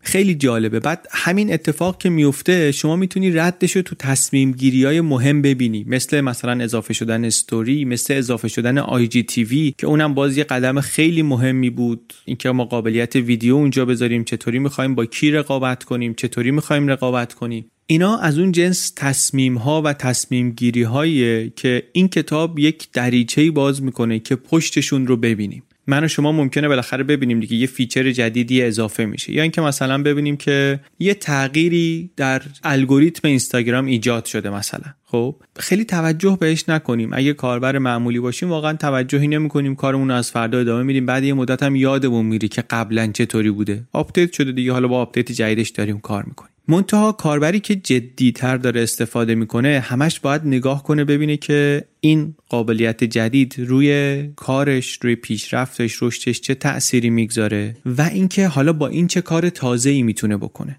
یه تغییر کوچیک در الگوریتم اینستاگرام باعث میشه که تولید کننده های محتوا که الان دیگه شرکت های رسانه ای هستن خیلی هاشون شرکت های رسانه کوچیک متوسط و بعضا بزرگ اینا برن سمت اینکه الگوشون رو عوض کنن. استراتژی صحبت کردنشون رو مثلا با مخاطب اصلا عوض کنن. دونستن اینکه این تصمیم و تصمیمای اثرگذاره یه قصه است اینکه یه خورده پشتش رو ببینیم اتفاقی که توی این کتاب میفته و من جای دیگه همچین دریچه ای جلوم باز نشده بود و برای همین خیلی از اینش خوشم اومد. یا مثلا یه بحث دیگه ای رو که باز می‌کنه موضوع کامنت های توهین آمیز یا کامنت های آزاردهنده است. این یه چیزیه که جدیده برای همه سایت ها و شبکه های اجتماعی واقعا موضوع اجتماعی تقریبا تازه ایه و درستم نمی‌دونن که چطوری باید جلوشو گرفت. فشار روانی زیادی تولید می‌کنه. یه بار تیلور سویفت برگشت به سیستروم گفت گفتش که اینا فقط هم برای ما نیست اینا واسه کاربرای معمولی هم هست و اینا آزاردهنده است. فشار روانی داره تولید می‌کنه خطرناکه. و اینستاگرام هم خب حالا فکر می‌کنه من چه کار می‌تونم بکنم؟ می‌تونست بگه که شما می‌تونی کامنت های نامناسب رو پاک کنی. منتها خب این که کافی نیست که مخصوصا برای اکانتی که کلی مخاطب داره.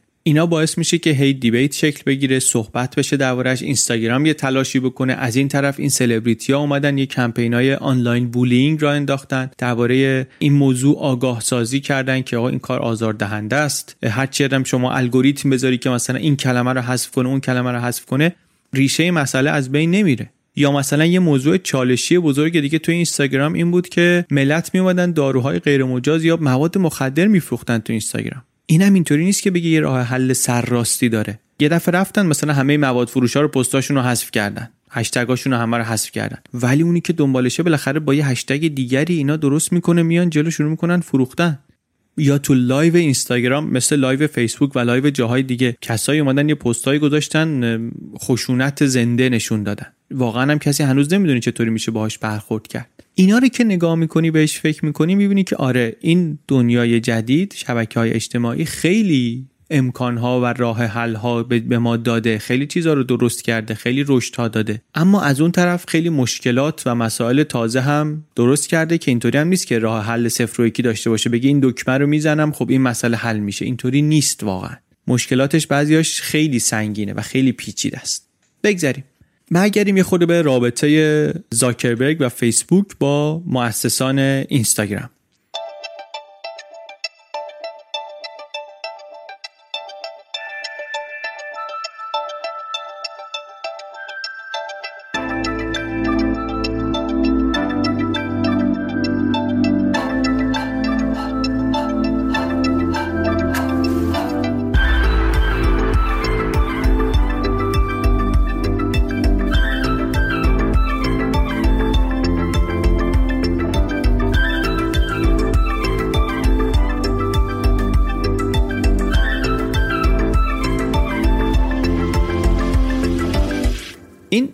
رابطه اینا رابطه تنشداری بود. رابطه تنشداری بود منتها سعی می‌کردن با سیاست و مدارا و اینا برخورد کنن. مخصوصا سیستروم سعی می‌کرد که بالاخره هم رابطهش رو با فیسبوک خراب نکنه. همین که این محصولی رو که این همه واسش زحمت کشیده اجازه نده یه مسیری بره که دوست نداره دیگه. اینم واقعا از اون داستانهای جذاب کتابه. روایت اینکه این اختلاف ها از کجا آمدن و سرنوشتشون چی شد به خاطر اینکه نشونت میده که وقتی یه قولی مثل فیسبوک صاحب یه قولی مثل اینستاگرام میشه دینامیک روابط مدیرها و تصمیمگیرها چطوریه؟ هم این به عنوان یک درام هیجان انگیز می‌تونی بخونیش. همین که یه خورده این آدمایی رو که انقدر تصمیماتشون رو زندگی ما مؤثر بوده در این سالها اینا رو بهتر بشناسی. مثلا یکی مثل زاکربرگو بعد خود زاکربرگ هم چالشاش عجیبه دیگه. یه محصولی خودش داره به نام فیسبوک. یه کارکردی و یه سری کاربری و اینا. یه سری محصولم خریده مال خودش کرده مثل همین اینستاگرام یا واتساپ یا کلی اپ و سرویس ریز و درشت دیگه که ما ممکنه بشناسیم یا نشناسیم. هر کدوم اینا خودشون یه هویتی دارن یه کارکردی دارن اون مدیراشون یه دنیایی تو ذهنشون هست. حالا وقتی آقای زاکربرگ می‌خواد تصمیم بگیره تصمیم درست رو اساسا باید با منطق فیسبوکی بگیره که اینا جزء فیسبوکن. یا با منطق اینستاگرامی بگیره که تا اینجا اینا رو رشد داده. مثلا کتاب تعریف می‌کنه سر نیرو گرفتن اینا خیلی کلکل داشتن با زاکربرگ. اینا می‌گفتن که ما نه محصولمون نه کاربرامون هیچ کدوممون نیازی به فیسبوک نداریم. ما خودمون خوبیم خوبم داریم رشد می‌کنیم. منتها نیرو باید بگیریم. زاکربرگ می‌گفت باشه نیرو می‌تونید بگیرید. 68 نفر می‌تونید بگیرید. کی؟ 2018 8 درصد گفت به نیروهاتون می‌تونید اضافه کنید. اینا جا خوردن. کلی برنامه داشتن واسه IGTV واسه استوری اینا مهندس می‌خواستن. حتی واسه همین feature های موجودشون و اینکه مثلا کاربر انقدر اضافه می‌شد نیرو لازم داشتن. چه برسه این به این فیچرهای تازه. رفتن پیش زاکربرگ که آقا ما امسال تعداد user مون میشه یک میلیارد نفر ولی سرجمع 800 نفریم خودمون. فیسبوک وقتی یه میلیارد user داشت 4600 نفر کارمند داشت. ما کمیم واقعا. زاکربرگ می‌گفت نه من نمی‌خوام یه تیم گنده دیگه تو فیسبوک درست کنم واسه اینستاگرام. اینستاگرام باید بیشتر بیاد تو فیسبوک. بیایید از همین نیروهای ما مثلا اینطوری اونطوری استفاده کنیم. آخرش مثلا رضایت داد گفت 98 تا می‌تونید بگیرید. 98 نفر جدید. اینا هم خوشحال شدن که بالاخره یه چیزی گرفتیم و اینا. بعد دیدن نه کلا 8000 نفر نیرو گرفته اون سال فیسبوک. بقیه بخشا که نه اندازه اینا کاربر دارن نه حتی درآمدی دارن خیلی بیشتر دارن می‌گیرن. 600 تا دارن می‌گیرن. اینجا دیگه یه جایی بود که سیستروم فهمید که نه دیگه جواب نمیده. این که تو دومین social media رو ساخته باشی. این که تو اولین جریان درآمدی مستقل از آگهی های news feed رو راه انداخته باشی تو فیسبوک. حتی اینکه فرهنگ دنیا رو عوض کرده باشی. اینکه تونسته باشی توجه جوونا و سلبریتیا و اینها رو به خودت جلب کنی اینا هم انگار کافی نیست. اینا هم کافی نیست. اون بخش فیسبوک که داره کار ویدیو می‌کنه که مثلا با یوتیوب رقابت کنه و خیلی هم مثلا خبر ازش ندارن اون داره چند صد نفر نیرو می‌گیره. اون وقت ما اینطور. اینجا یکی از اون نقاط عطف بود در تاریخ رابطه بنیانگذاران اینستاگرام و مدیران فیسبوک در واقع با زاکربرگ. برند اینستاگرام همچنان مستقل بود مخصوصا واسه ماها که بیرون بودیم. یه شاهدش هم که مستقل بود این که تو ذهن ماها مثلا اینستاگرام نه درگیر فیک نیوزه نه تقریبا هیچ کدوم دیگه از رسوایی فیسبوک بهش آسیبی زده. انتخابات و روسیه و کمبریج آنالیتیکا و هیچ کدوم اینا واقعا کاری به کار اینستاگرام نداشته. ضمن اینکه سی درصد درآمد فیسبوک رو هم قراره بده. خیلی کم دردسر و پرفایده است منتها رابطه داره هی بدتر میشه. رابطه مدیریت در اینستاگرام و فیسبوک داره هی بدتر میشه. مثلا میگه که آی جی رو که اینا داشتن رام انداختن یه جایی اینکه اینا مثلا بتونن همونطور که فرهنگشون بود تمرکز رو بذارن روی محصول و توجیه و همدل کردن تیم مهندسا و این کارا همش باید می‌رفتن با زاکربرگ و مدیرای فیسبوک جلسه می‌کردن که ببینن اونا چی می‌خوان از این سرویس جدید. اونا هم چیزی که دنبالش بودن این بود که چطوری اینو یه جوری بخورونن به فیسبوک واچ که نگرفته بود. در واقع چه کار می‌تونن بکنن که اینستاگرام یه کمکی کنه فیسبوک مثلا بیشتر کاربر بگیره فیسبوک واچ بیشتر کاربر بگیره. سیستروم می‌گفت ما روشمون این نیست که الان از این بحثا بکنیم. ما فعلا تمرکز رو باید بذاریم روی اینکه اینو بدیم بیرون. اگه گرفت محبوب شد انقدر خوش شانس بودیم. حالا میایم درباره اینکه کجا چی کارش کنیم حرف می‌زنیم. ولی خب از اون طرف اصرار بود. حتی همون موقع سازمان فیسبوک رو عوض کردن این اپای اینستاگرام و واتساپ و اینا یه کاری کردن که مثلا با خود اپ فیسبوک باید بهتر کار کنن. یعنی همه این اپلیکیشن ها باید به یه نفر گزارش بدن. در حالی که اینا خب اپای مستقل بودن. آدمایی که کاربرشون بودن اصلا خیلی دوست نداشتن که اینا به همدیگه وصل بشن. زاکربرگ می‌گفت مثلا واتساپ باید پل بزنه به اینستاگرام. اینا می‌گفتن اصلا اینا دوست ندارن کاربرا خیلیا که اینو به عنوان یک چیزی از فیسبوک ببینن. فیسبوک بدنامی داره توی حریم خصوصی و اینا. می‌گفت نه مثلا واتساپ بیاد تو استوریاش آگهی بذاره. واتساپیه می‌گفت خب اگه من بخوام آگهی بذارم باید برم از کاربران بیشتر اطلاعات جمع کنم. نه من اینو می‌خوام نه کاربرام اینو می‌خوام. آخرش هم سر همین چیزا رفت از فیسبوک دیگه زورش نمی‌رسید دیگه. و البته اینکه رفت فیسبوکی ها می‌گفتن ما دستمون تا کجا کردیم؟ تو اصل گذاشتیم دهن این بابا زبونش بازم درازه. خلاصش کنم اختلاف بین اینها زیاد بود. رسوایی فیسبوک هم در رسانه ها تمامی نداشت. زاکربرگ دیگه پاش کشید به کنگره و شهادت و همش در مرکز اخبار و و اختلاف هم همینطور زیاد می‌شد. اون روزی که آی جی تیوی رو دیگه لانچ کردن و جشن گرفتن و اینا سیستروم میگه که من یهو دیدم رئیسم تو فیسبوک معاون زاکربرگ زنگ زد. گفتم خوبه حداقل زنگ زدن مثلا تبریکی بگن. جواب دادم تلفن رو گفتش که آقا مشکل داریم. گفتم چی شده؟ مشکل چیه؟ گفت آقای زاکربرگ از لوگوی آی جی تیوی خوشش نمیاد. میگه که این خیلی شبیه لوگوی مسنجر فیسبوک شده. اینا براشون نشونه های بدی بود. اصلا می‌دیدن که هر وقت اینستاگرام یه موفقیتی کسب می‌کنه یه نشونه بدی از فیسبوک میاد. یعنی اعتبار موفقیت های اینا رو زاکربرگ می‌گیره ولی اون استقلال و حمایتی رو که می‌خوان بهشون نمیده. تفاوت هم به نظر می‌رسه تو ویژنشون بوده. کلا زاکربرگ دنبال این بود که مثلا یک کامیونیتی و هست. یک کامیونیتی یک جامعه خیلی خیلی خیلی گنده جهانی درست کنه واسه فیسبوک. با همه کاربرها و اپها و کاربری ها و همه چی رو با هم قاطی کنه همه رو با هم یکی می‌بینه. هم ویژنش اینه.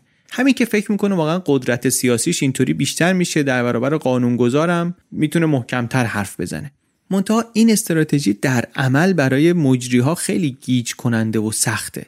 بعد کم کم اینا فهمیدن اصلا زاکربرگ واسه اینستاگرام رئیس نمی‌خواد سی ای او نمی‌خواد واقعا. می‌خواد حرف حرف خودش باشه و حرف خودش هم با اینا فرقش زیاده. اینطوری شد که اینا کم کم به فکر این افتادن که وقت وقت رفتنه. در واقع همین اختلاف هایی که در طول این سالها وجود داشت باعث شد بنیانگذارهای اینستاگرام تصمیم بگیرن که شرکت رو ترک کنن.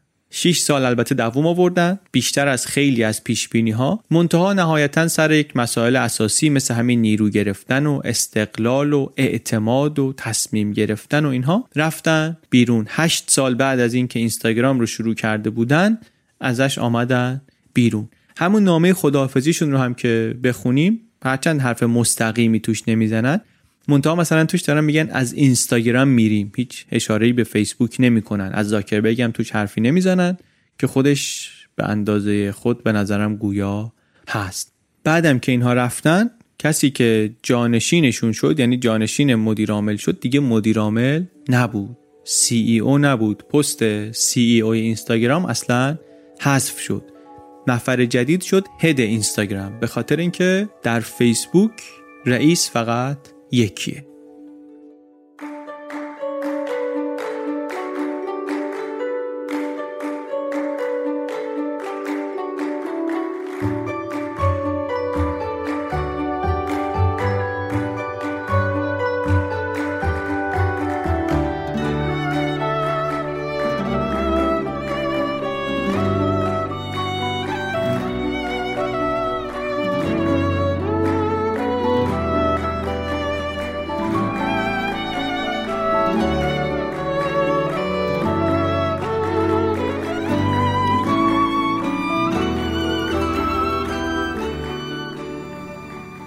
چیزی که شنیدین اپیزود 61 پادکست بی پلاس بود. این اپیزود خلاصه کتاب No Filter بود.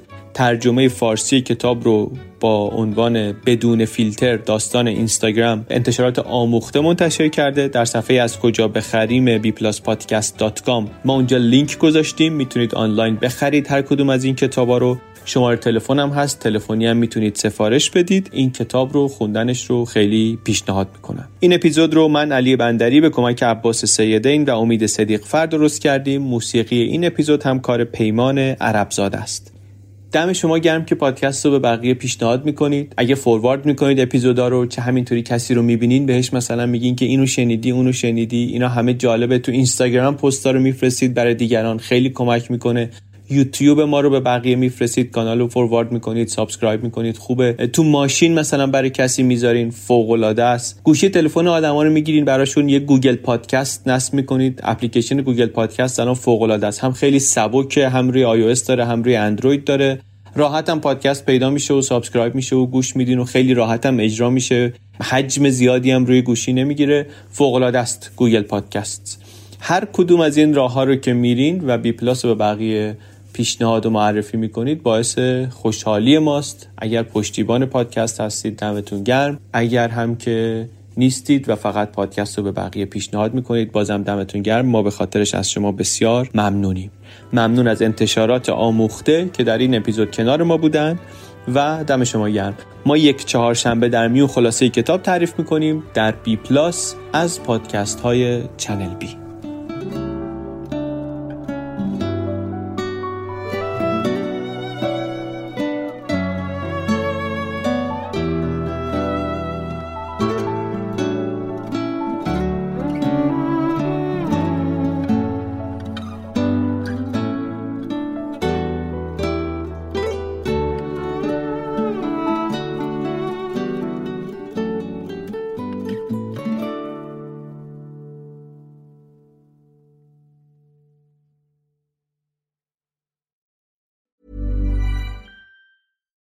deserves the best, and there's no better place to shop for Mother's Day than Whole Foods Market. They're your destination for unbeatable savings, from premium gifts to show-stopping flowers and irresistible desserts. Start by saving 33% with Prime on all body care and candles. Then get a 15-stem bunch of tulips for just $9.99 each with Prime. Round out Mom's menu with festive rosé, irresistible berry chantilly cake, and more special treats. Come celebrate Mother's Day at Whole Foods Market.